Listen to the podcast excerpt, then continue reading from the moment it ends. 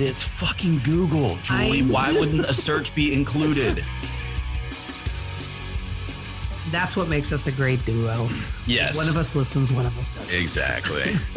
Sometimes scary, but always fun. Yeah, you're never sure if you should take your hands off and put them up in the air or hang on tight.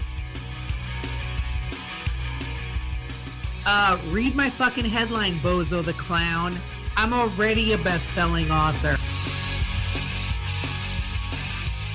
Welcome back to Defeat the Chaos, everybody. We are recording live again today after a short break there. Uh, but Defeat the Chaos is a show about the highs and lows of being an entrepreneur. And we're here to help people looking, uh, whether you're looking for a direction on be, how to be more successful, or if you're just looking to share in the struggle, this show is for you. Today, we have Callye Keen back on the show to talk about building an audience that buys from you. Uh, we're going to have Julie and I catch up here on the first break, uh, the first segment, and then we'll bring Callye on. And then um, at the end of the show, we're going to do some news, and we'll have a quick news segment where I get to mansplain something to Julie. I don't even know what it is because she hasn't told me the topic yet. So that'll be fun. Julie, how you doing today? I am really good. I'm, I'm here. You know, it's a rough start to the morning, but I'm, I'm good. I could have used a little more sleep last night. Sure. Yeah. yeah. How about you? How are you? Doing well. I'm I'm excited to be recording live again. It's Me kinda, too. It's kind of weird doing a, a radio show and recording it um, ahead of time. Yeah. Especially because so many things that we talk about are timely, and yeah. it's really hard to talk about timely things when we're recording well in advance. Exactly. Yeah. It's nice to be live because the other one of the other reasons it's nice to be live is because it is an indicator that our lives are starting to get a little bit back to normal, little bit, little bit, or yes. at least maybe the n- new normal. Are we yeah, allowed? Are we even allowed to? Yeah. yeah. Don't say okay. That. I yeah, won't say no. that. I'm sorry. But yes, here at Defeat the Chaos, we're all about defeating the chaos. And Julie and I have been living very chaotic lives. Uh, just business has been crazy for, for both of us, and starting, starting to normalize a little bit. It's starting to get back to the way it was where, you know, for me, I'm not working eight a.m. to midnight, seven days a week, which is nice. Instead, I'm recording a radio show and I still have to work till midnight tonight. Right. I think you were, I, well, I think we're both still working like eight really long days, but maybe it just feels normal now to work yeah. really long days. I don't know. I don't know. So I am, I am looking forward to our um, topic today on, you know, building audiences that buy. Callye is an expert at that. And we actually, Callye and I actually threw together a mastermind that's starting in mid-June to um, help entrepreneurs with that. So that'll be an interesting topic because Callye and I have some pretty strong opinions on it. I know you do too, because we've had more than a couple of clients who we've helped launch new businesses, and they just assumed right out of the gate with a couple of social media posts that they would sell out. Remember, we had one client who thought he would sell out his entire inventory within like an hour. Yeah. I, yeah, I remember that. And, uh, yeah, you, it's, it's, um, a hard, a, a tough realization when you think that you're the shit and then realize that you might be shit or that not every, you, the year, there's a lot of competition. There's a lot of noise on social media.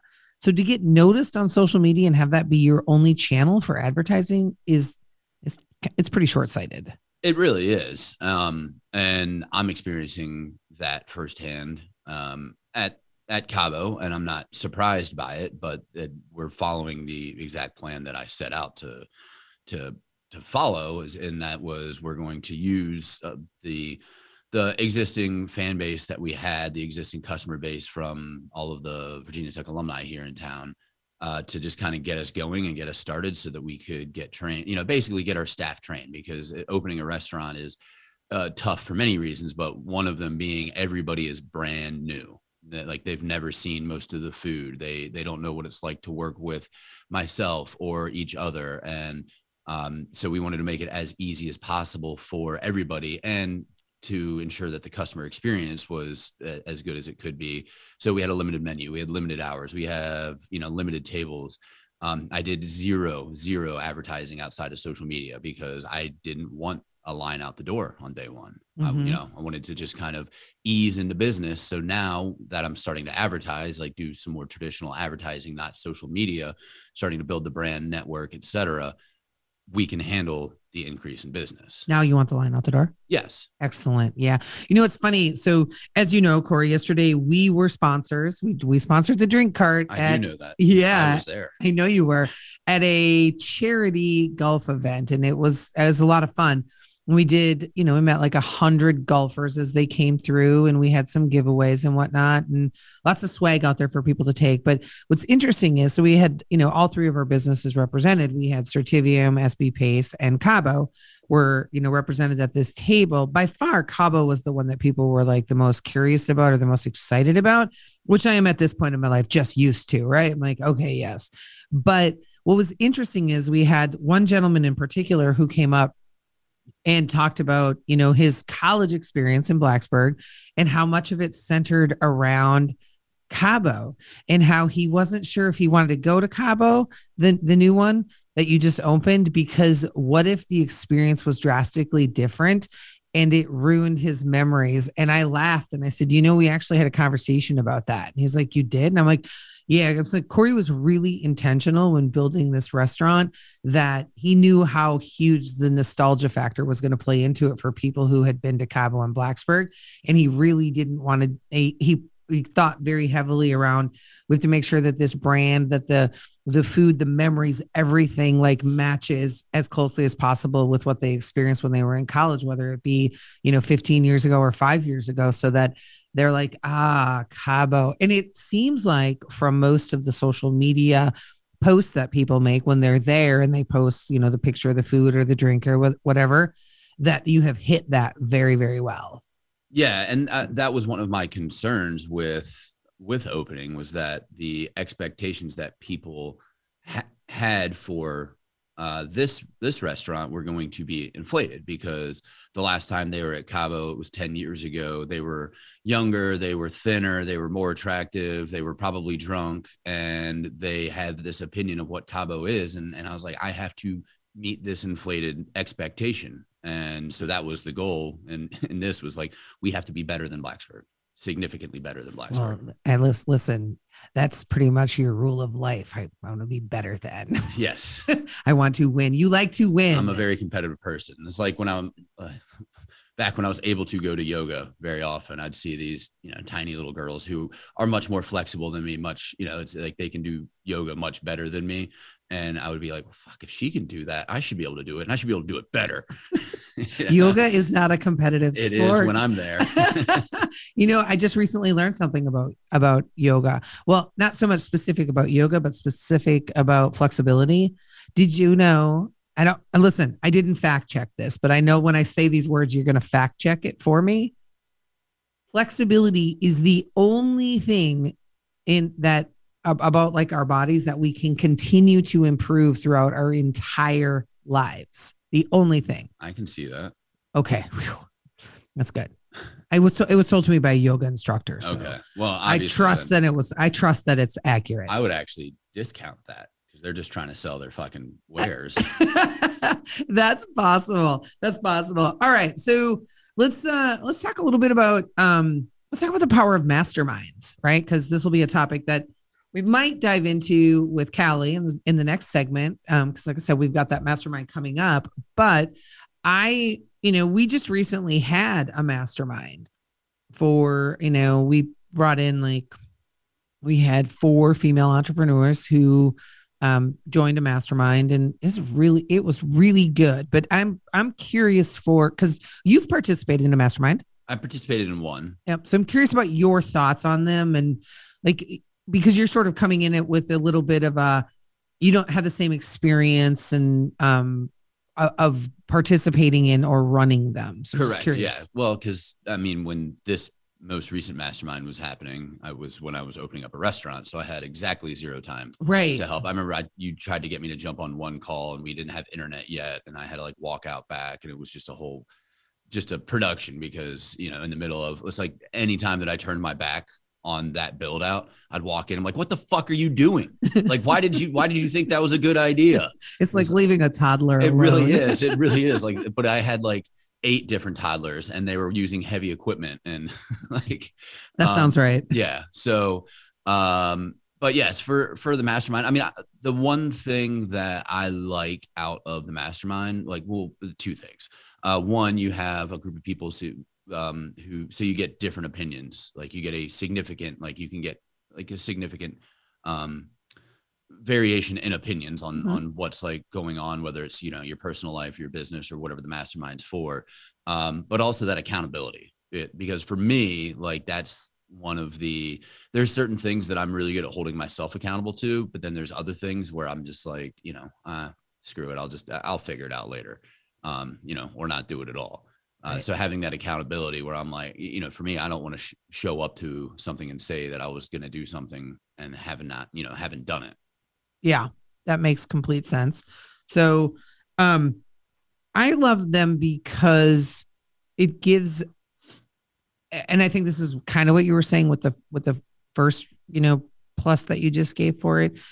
Everyone, if you're running a mastermind where people, everyone's providing input, it gives a lot of different options for people. So if I bring it, if I'm in a mastermind and I bring a problem to the table, if everyone, anyone, let's say there's like six people in the mastermind, if four people have experienced it and, and handled it different ways, then they can give me four different options for how to move forward, or like, this is what I saw when I did it. And maybe you can kind of, you know, piecemeal together a solution that's very specific to, to what, what's needed. So I, I love that part of it. It gives people an opportunity to share knowledge where I think sometimes people are more hesitant to do it. Um, But I, and I also love that it's a really easy way to, you know, build like connection and solve problems quickly. Like you can move through stuff very, very fast in a mastermind. What I don't like is that some masterminds don't have like durations, as in you, we'll just go until everybody's done talking. And yeah. then five hours later, you're still on a call and you're like, oh my God, shut the fuck up. Yeah. I couldn't deal with that at all. Like, like for any kind of meeting in general, like even if I have exactly nothing to do after that meeting, if it goes over like more than three minutes, like we, we set this for sixty, we're at sixty-three minutes. We got to end this. Let's just let's end this. Maybe at, at sixty minutes for every, every um, meeting that we have, like, when it hits sixty-one minutes, then there's like an, a, a timer that shows like how much extra money it's costing whoever we're talking to. Ooh, I like that. Yeah. That you now have was, to pay us. I was just going to say, you could put that music like in, in video games where you're like running out of time and it's slowly getting faster and faster and faster and faster. Yeah. Just put that in the background because you're like, oh God, we got to finish, finish, finish. Exactly. All right. Now, firing clients. You want to talk about that? I want to talk about that really sure. quick. How to ha, we've we, we have we ever fired a client? Um, not that I know of. I don't think so. I don't think so either. I think we've told a few people that we didn't want to work with them. Yeah, before, before we before, started. Yeah, before yeah. We started. Yeah. So firing a client. What's let's say that you want to fire a client and you don't have anything in your contract that would really technically give you an out, a legal out. Well, first of all, that's silly because you should always have a contract. No, um, you have, we have a, let's say there's a contract in existence, but there's not, there's not truly a legal out. Well, that's what I'm saying. In that contract, you need an out. Both parties need an out. You should be able to terminate that contract for any reason with certain amount of notice, et cetera. Um, but I mean, if you don't have that built in, I think it's, you, you need to then just get something in writing of this is, you know, this isn't going the way that it's, it should be going, or, or, or we're way off track, or it, whatever the reason is that you want to terminate it, and say, here's what I plan to do to mm-hmm. make you whole before this gets, and before this ends. And then, I mean, you, you need to get some sort of something in writing so that you can cover your ass, so you don't get sued later. Yeah. I think that's the, that's always my concern is like, what if you get also, firing clients, I, if it makes me feel like I'm a bully. Can you want to you want to hear my biggest fear? Secret fear, secret fear. And I'm I I really hope that when when we talk to Callye after the break, that um he um he's probably going to side with you on this one though. Here's my secret fear of fire, firing a client, that they're going to say bad shit about me on the internet after I fire them. No. Is that ridiculous? To, you just have to expect that people are going to say bad shit about you on the internet regardless. Like just acknowledge it's already happening. Yes. Oh, yeah. yeah. I know. But I just think from a business perspective, when you fire a client and then, you know, I don't know, like I, I know a lot of like crappy business owners, and I just, I don't really, well, I don't, I, I guess I would never publicly talk about them like that, on, like on the internet. I mean, you would without saying any names, because you have. Hey, that's true. That's true. But you know what? I do it very coded. People don't know that it's. Yeah, I don't know. I think some people know. I know. I had a post the other day on social media, and I had like four people call me because they assumed it was about this one person. And I'm like, that's not even who I was talking about. Well, well so in that case, it's even worse, because now you're basically spreading rumors about yourself. Yeah, that's crazy. That's crazy. All right. What else you got before we go to break? We're getting close to the break here. Um, well, let's, you know, let's talk about real quick the, uh, you know, what we're going to talk about with um, Callye, building an audience that buys. How do you do it in two minutes or less?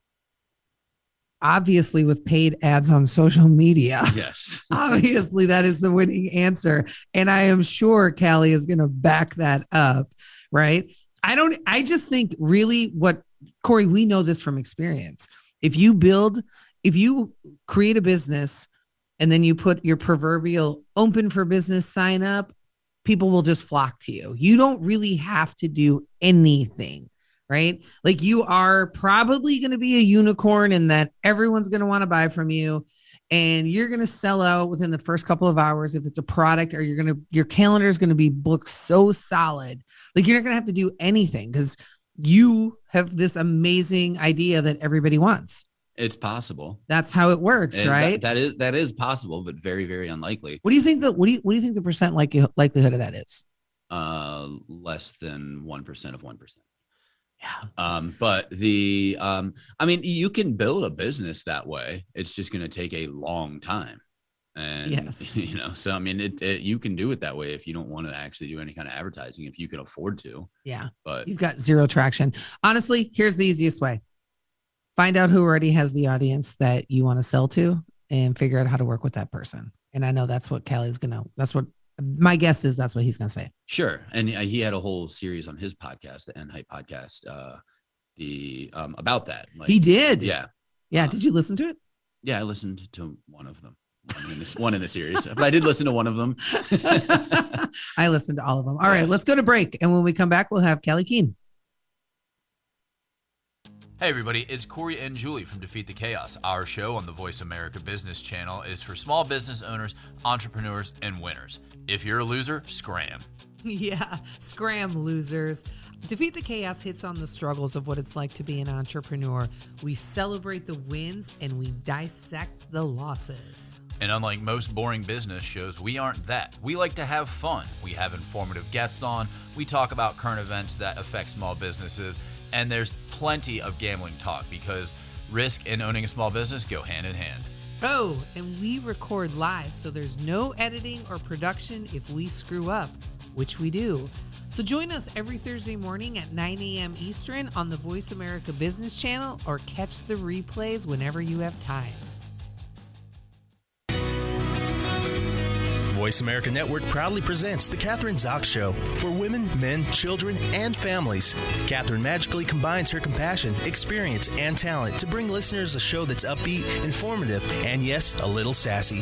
Tune in every Wednesday at seven a.m. Pacific Time, ten a.m. Eastern to The Catherine Zock Show on the Voice America channel. Today, expertise equals credibility. When you know what to do and how to do it, people follow because they acknowledge that you know more. However, stepping up in your career eventually pushes you out of your comfort zone of expertise. How you lead at those moments requires new skills. We're here to show you how to survive and thrive. Join me, Wanda Wallace, on Out of the Comfort Zone at Voice America Business Channel. You can find more information at leadership forum inc dot com. Say It Skillfully is my new radio show about being who you really are and saying what you think needs to be said. This is your host, Molly Chang. Call in and I'll help you find the right words to tackle any difficult conversation or ticklish situation you've been avoiding. Whether you're part of a small project team or leading a giant company, the more you accept that you're part of the problem, the faster you can be part of the solution. Learn how to be happier, healthier, and more productive at work and in life. Join me live every Tuesday at eleven a.m. Eastern, eight a.m. Pacific on the Voice America Business Channel. It's time to take charge of your own career path. But how do you get started? First, tune in to The Career Confidant with Marie Zimanoff. Each show will feature national business leaders, tips and insight from Marie and her guests, career management tools, and a weekly career smart tip. She'll help you move forward, earn that promotion, get hired into the career you want, and brand yourself. The Career Confidant is broadcast live every Monday at three p.m. Pacific Time, six p.m. Eastern Time on the Voice America Business Channel.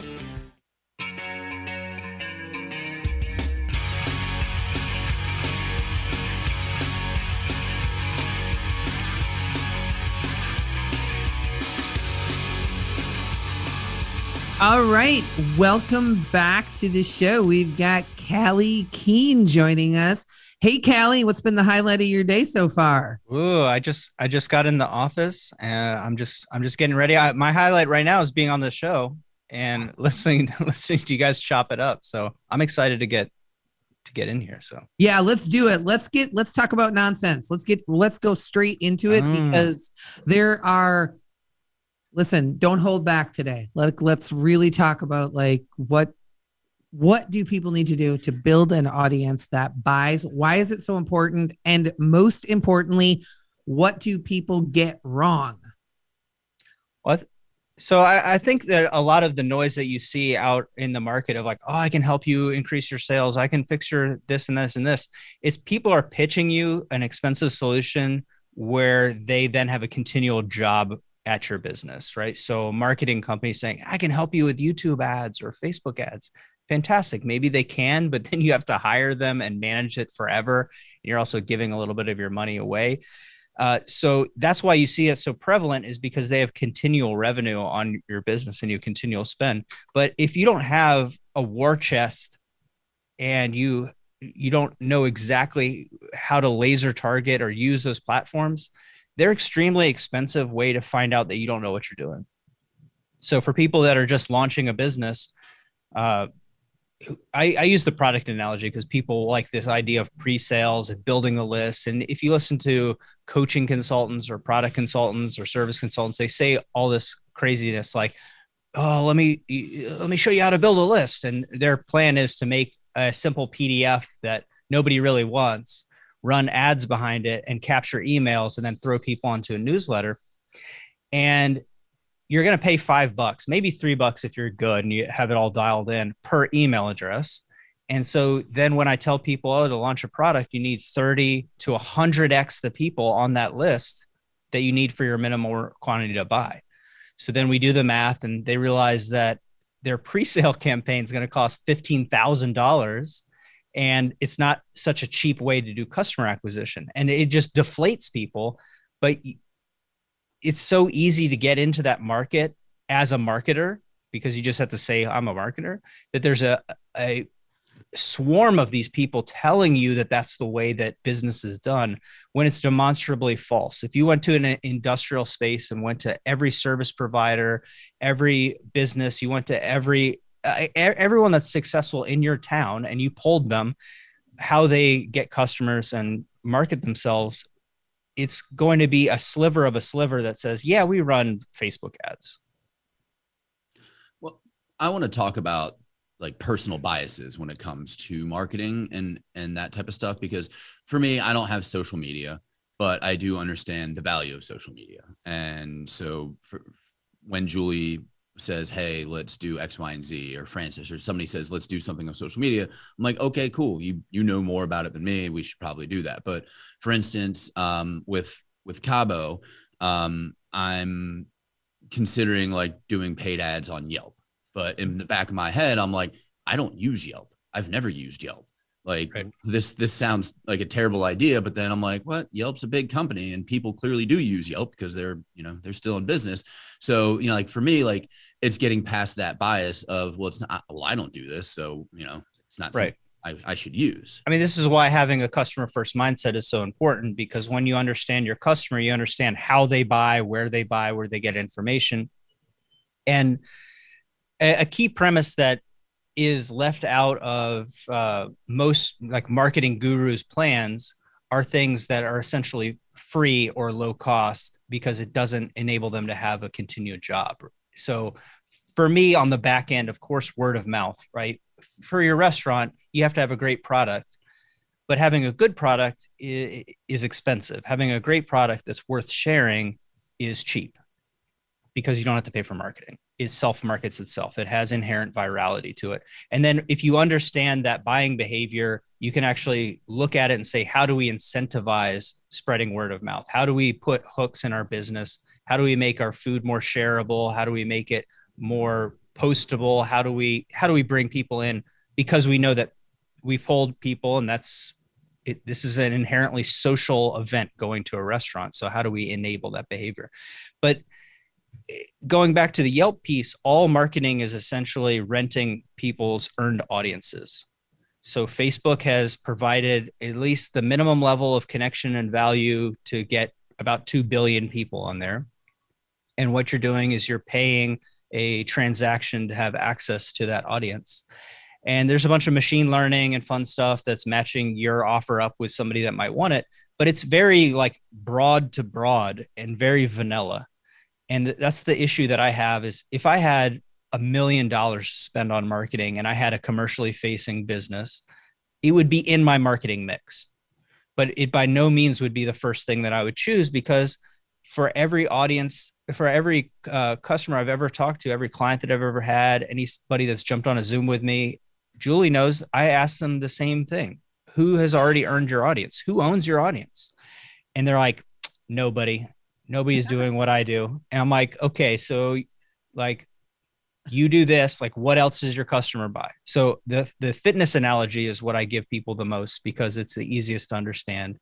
And I don't, I don't coach fitness coaches. So like, but it's an easy analogy to, to figure out is if I am a nutritionist, everybody is trying to spend money to add noise to the market against every other nutritionist.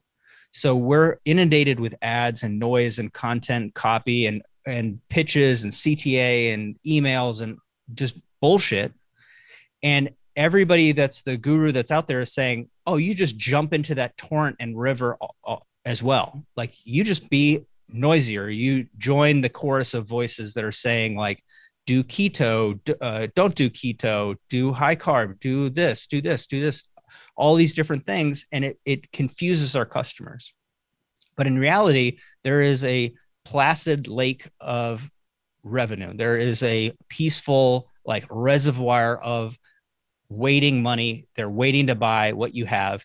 And it's not by competing, it's by moving yourself and moving over to where the customers already exist. So if there is a, a something that trains people, they do the physical training portion and you do the nutrition coaching, you can add extra revenue to their business and you can form a very simple partnership. Hey, I'll do all the food plans for every single person that you have.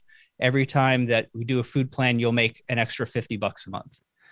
I'll do the food plans for one hundred, one hundred fifty bucks a month, whatever it ends up being. So you never have to spend any money on ads. If you take the money that you would spend for customer acquisition costs on ads and you move it over to invest in a partnership, just initially you can get customers, but down the road, you'll build the kind of network that is capable of massive opportunities.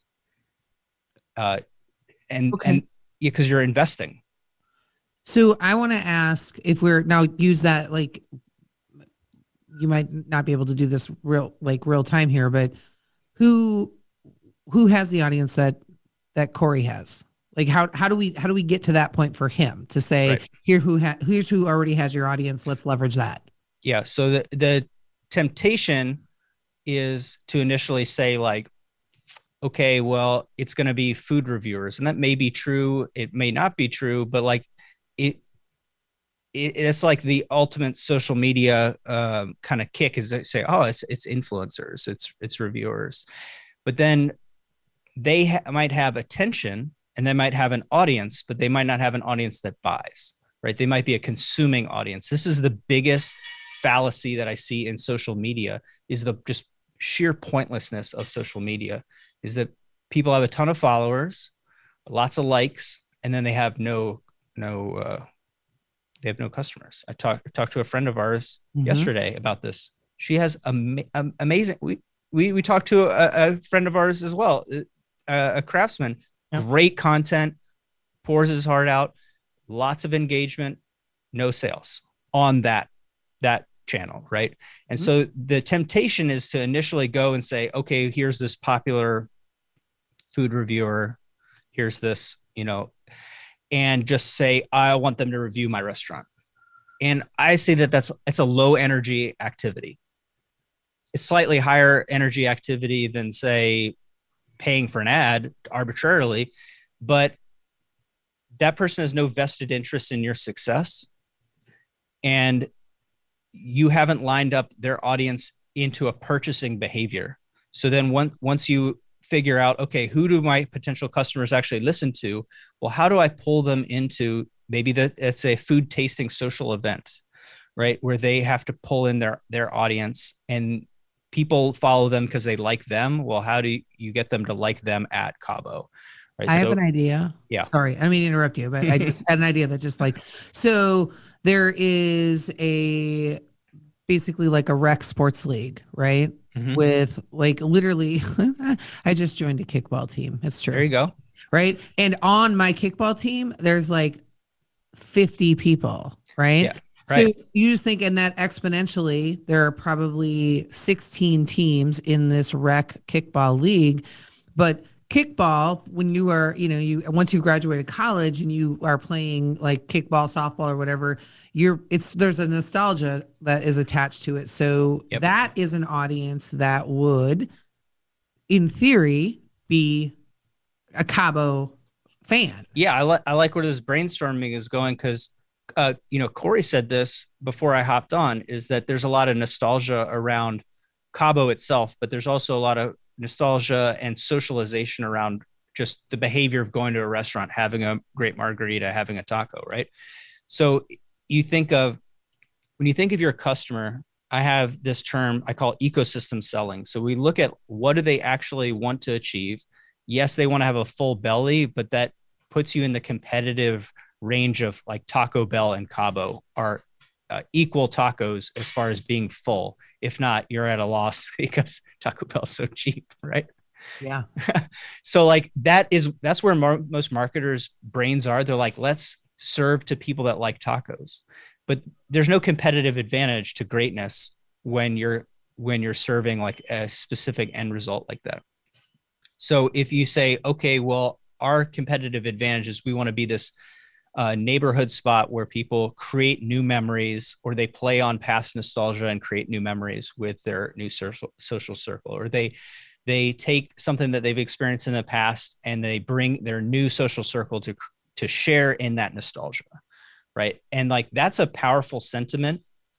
And then when you realize what that feeling is, and what that goal is, then you can say, well, what else helps them feel that? And and exactly, Julie, like that's exactly what you're saying, is that, okay, well, being an adult and socializing is very difficult. So like, how do you enable that behavior? And then how do you transfer that behavior from a place that already does it really, really well, and then bring it over to Cabo? So it's like, okay, well, maybe there's that rec league and the championship is there. And like, it's like, you know, ch- you have this uh, champion awards and tacos ceremony, and you make it a fun thing. But like that gets attention and it's fun, but it also brings in probably a hundred people at once to the restaurant. And since it's a social thing, people are going to inherently want to share it. Right. So, so when you play upon that, that emotional piece, you're not spending money on ads, probably not giving anybody any kind of discount anyways, but it puts into this place where people want to talk about it. Hey, I'm going to this thing. You want to go to this thing? Hey, you know, check out this thing that I did last week. Their people are posting on their Instagram, their Twitter, their Facebook anyways. And uh, I mean, I think for restaurants, it's pretty that's pretty easy to do, because all you really have to do is find a, a group of people who want to be social, or who, who are already being social, and figure out a way to incentivize them to come into your space. But what about uh, for people who have like, who, who don't have a physical building that people can walk into, who don't have, you know, who might not be selling a product, they're selling a service? Like, how do you build that? Services are the easiest because if you have a really good service, you, unless you're some massive corporation, you can't even pretend like you do everything. And if you focus on what a customer goals are, you'll realize that you have a piece of the system. So, so for instance, maybe you guys, you don't do H R, you don't do placements, right? So we know somebody that does that and does a phenomenal job. So once you start looking at the ecosystem of solutions required to bring your customer towards your goals, you have all these other things where you can say, hey, if you sign up, you're going to get, you're going to get this training thing by this person. And that plays a little way to build that relationship, but that also means that you can have that offer to their list. It really is as simple as figuring out who else is serving your customer to provide uh, transformation towards their goals, and then make it worth that person's business while and brand while, like, uh, you know, revenue and equity to represent your business. Love it. Yeah. Yeah, definitely. Um, well, we have to start wrapping up. We're getting close to the end of this segment here, but uh, Callye, do you have any other nuggets of wisdom to share with our audience? Well, I'm really pumped up about our mastermind. And I know that the term mastermind gets like a lot of flack, right? And if there was some different word for it, I think we could call it that, but there's super high level value in talking to other people about your issues, because their problems seem so clear and you, you feel like you're an expert and you can give them great advice, but solving your own problems are always tricky. So when you can get four or five people who are fantastic in the same room, the, you can get a year's worth of, of brainstorming done in just a couple of weeks. And it's, it's a phenomenal outlet uh, if you have a specific goal. And so I'm really pumped up about that. Um, yeah.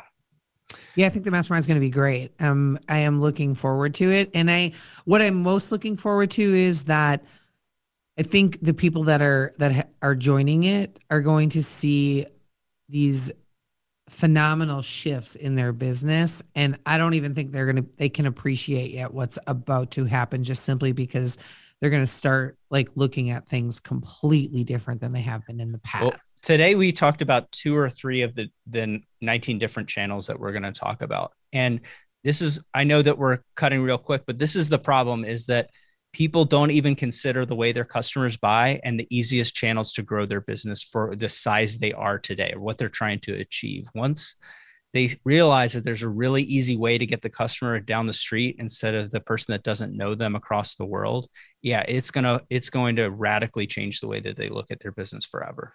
Yeah. Yeah. Julie, how do people find out about this mastermind? Oh, wow. They can go to uh, S B pace dot com. Um, we have a, literally there's a banner running across uh, the page for it, uh, across our website, our homepage for it. Um, or they can um, reach out to Callye or me on Facebook. They can shoot, D M us, or on in- Instagram if you want to. If that's how you do, if that's how you do things, that's how you do business. That's how you do it. However you do business, yeah, you can uh, reach out, and we've been posting about it regularly, and we've been doing some really sly posts about it too, a little sideways. So, all right, um, stick around, because after the break, Corey's going to mansplain to me some um, one very particular topic today. We'll be right back. Hey everybody, it's Corey and Julie from Defeat the Chaos. Our show on the Voice America Business Channel is for small business owners, entrepreneurs, and winners. If you're a loser, scram. Yeah, scram, losers. Defeat the Chaos hits on the struggles of what it's like to be an entrepreneur. We celebrate the wins and we dissect the losses. And unlike most boring business shows, we aren't that. We like to have fun. We have informative guests on. We talk about current events that affect small businesses. And there's plenty of gambling talk, because risk and owning a small business go hand in hand. Oh, and we record live, so there's no editing or production if we screw up, which we do. So join us every Thursday morning at nine a.m. Eastern on the Voice America Business Channel, or catch the replays whenever you have time. Voice America Network proudly presents The Catherine Zock Show for women, men, children, and families. Catherine magically combines her compassion, experience, and talent to bring listeners a show that's upbeat, informative, and yes, a little sassy. Tune in every Wednesday at seven a.m. Pacific Time, ten a.m. Eastern to The Catherine Zock Show on the Voice America channel. Today, expertise equals credibility. When you know what to do and how to do it, people follow because they acknowledge that you know more. However, stepping up in your career eventually pushes you out of your comfort zone of expertise. How you lead at those moments requires new skills. We're here to show you how to survive and thrive. Join me, Wanda Wallace, on Out of the Comfort Zone at Voice America Business Channel. You can find more information at leadership forum inc dot com. Say It Skillfully is my new radio show about being who you really are and saying what you think needs to be said. This is your host, Molly Chang. Call in and I'll help you find the right words to tackle any difficult conversation or ticklish situation you've been avoiding. Whether you're part of a small project team or leading a giant company, the more you accept that you're part of the problem, the faster you can be part of the solution. Learn how to be happier, healthier, and more productive at work and in life. Join me live every Tuesday at eleven a.m. Eastern, eight a.m. Pacific on the Voice America Business Channel. It's time to take charge of your own career path. But how do you get started? First, tune in to The Career Confidant with Marie Zimanoff. Each show will feature national business leaders, tips and insight from Marie and her guests, career management tools, and a weekly career smart tip. She'll help you move forward, earn that promotion, get hired into the career you want, and brand yourself. The Career Confidant is broadcast live every Monday at three p.m. Pacific Time, six p.m. Eastern Time on the Voice America Business Channel.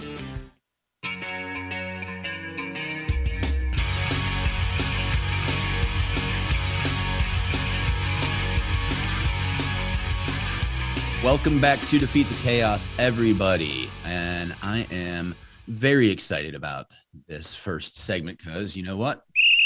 That means it's, it's time, time to gamble. Time to gamble. We haven't had a conversation on the radio, at least, about gambling in a while. And, on the radio.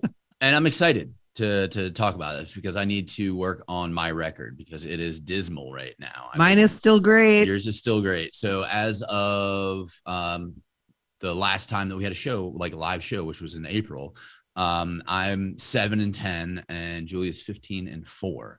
So Julie crushing it over there. But I'm gonna I'm gonna make a, a this is a we're getting into the N B A finals, the mm-hmm. N H L finals, and then we get stuck in the stupid summer with it, where there's only really baseball to gamble on and golf. You can gamble on golf and soccer. You yeah, can gamble yeah. on soccer too. So I don't know. We'll figure that out. But for today, I'm going to talk about the N H L. I've been I've been doing well personally on the N H L, and I'm going to continue that streak today. Tampa Bay, New York Rangers. I'm taking the under five and a half points. All right. Well, I wish you luck. I am going to take tomorrow night's N B A Finals game. I'm taking they've got we've got the Golden State Warriors at Boston, and Boston is favored by four. So I am taking Boston tomorrow. Excellent. And those lines that we got came from our friends at Action Network. And if anybody from Action Network's listening, holler at us. Holler at us. All right. Well, guess what?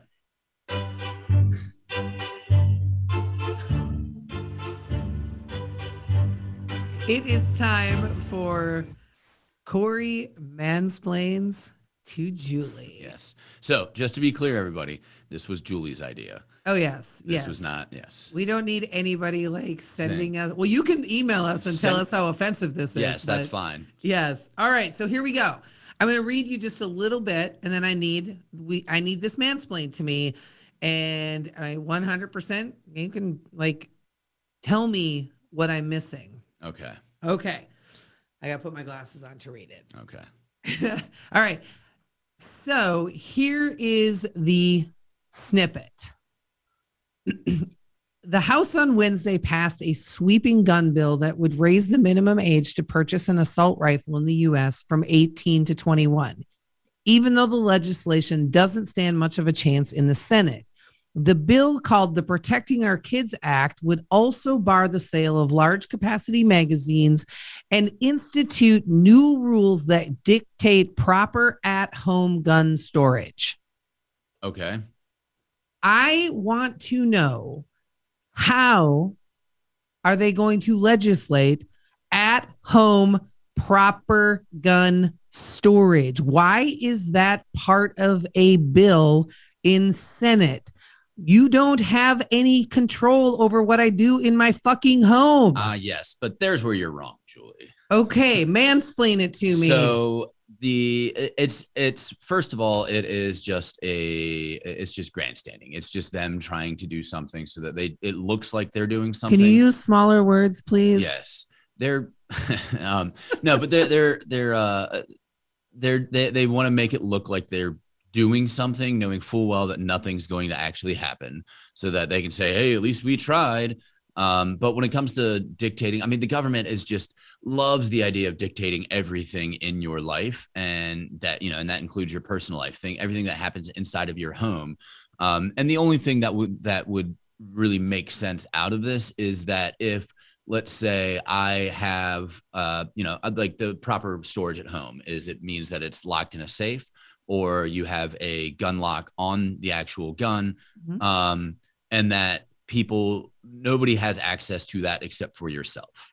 Um, so if somebody, you know, let's say your kid decided that they wanted to go, uh, you know, shoot somebody, they can't use the gun because it's properly locked up. And if somehow the kid does get access to the gun, that's now my fault.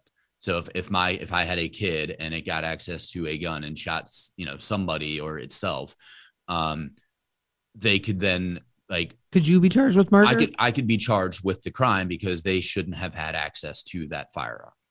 And so that's what they're trying to do, is that, like, basically it's, it, you know, they're, they're, they're just, it, it, and when it comes to gun control, just in general, they're just trying to make it more and more annoying to own a gun.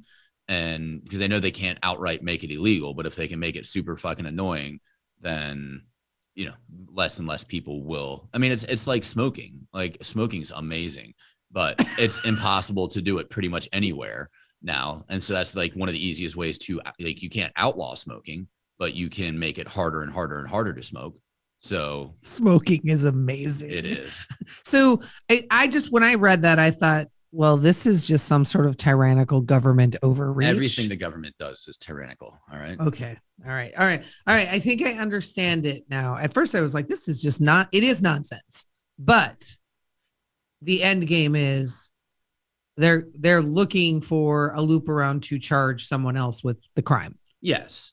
And mostly because the per, somebody in this situation, and let's be real, we're talking about, you know, mass shootings is the whole reason this is happening. And so in most of those situations, the gunman, gunman or gun woman, I'm sorry, gun person, I don't know, I don't want to be offensive. Gun human. Gun human ends up dead. So there's nobody to charge. So now they've got somebody that they can hang out to dry. Uh, it's not, it's not necessarily that. I, I mean, and, and it's uh, at the very, very, very, very, very like top of the surface of this, it is like trying to get people to be more responsible, which I'm, I'm all for. Mm-hmm. And, and cause accountability, responsibility, et cetera, that's just something that people just don't give two fucks about anymore. It's like, mm-hmm. I don't really care if I'm accountable for shit. Um, so like, I mean, like in that, from that perspective, I'm like, okay, this is, I, I like the, the idea, but I know that it's, you know, seated in all sorts of nefarious stuff as well. So mm-hmm. I, I don't, I don't like it. I don't like anything. I don't like the government telling me to do anything, period. I love that you used the word nefarious. That's one of my favorite words. It's a great word. All right. What do you got? Well, let's jump into some news. Um, speaking of uh, guns and gun control and all of that, I'm sure you heard about somebody trying to uh, go kill Justice Kavanaugh at his house. Yeah. And, I got some thoughts on this one too. Uh, he, uh, the guy, um, I'm not even going to get into like the politics or whatever, but the, you know, he threatened to kill Justice Kavanaugh because of uh, his stance on abortion and gun control. And ironically, he brought a gun with him to try and kill Justice Kavanaugh. Um, but the thing that really bugs me about this, and it's just uh, one of the problems in uh, America, probably the world in general, is that we're not looking at the root cause of the problem.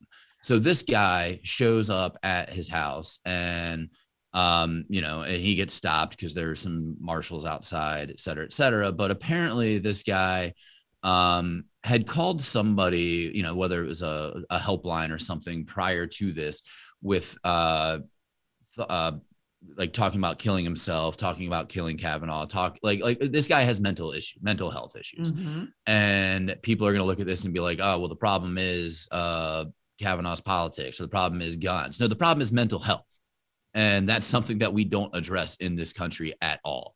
And I mean, when it comes to homelessness, when it comes to anything, it's it's like, oh, well, you know, the problem is it's drugs and mental health. And they're like, well, no, the problem is that it's too expensive to live anywhere. And I'm like, well, no, like the the mother of three who, you know, got laid off at the factory and is on the streets, that's a significantly insignificant part of the problem. The problem is drugs and mental health. And we don't want to address that because that's hard, you know.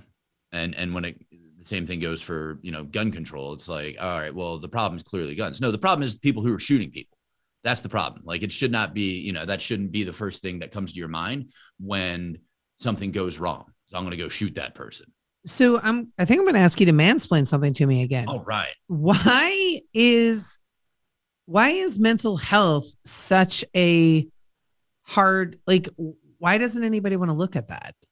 Like, why, I, I, is it because we're so married to the concept of getting rid of, getting rid of the Second Amendment that we are, that's all we can think about? Like, wh- why can't, why doesn't anybody, what, not anybody, why do most people not want to acknowledge the mental health crisis that's happening in our country and how it has escalated in the last two years? I, I don't know why it's not a, a subject that people want to cover.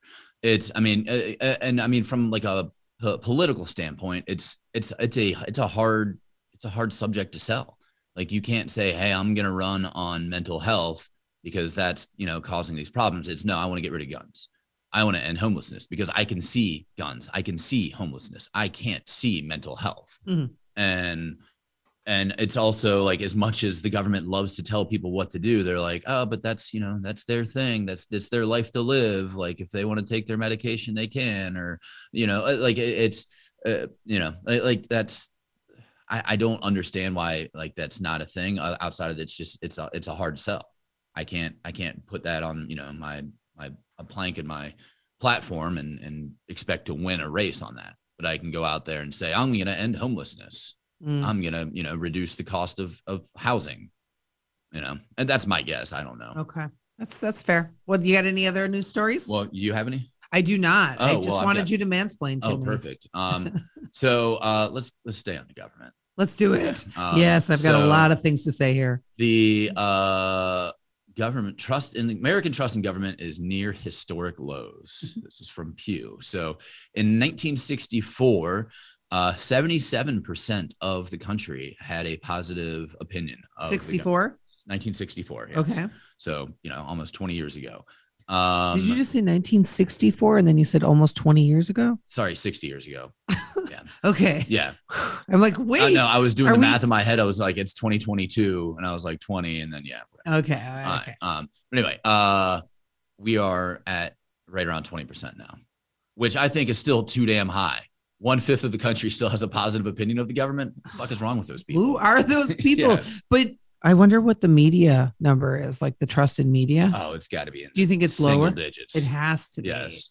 Yeah. Well, listen, let's, can we just for uno momento talk about the price of gas?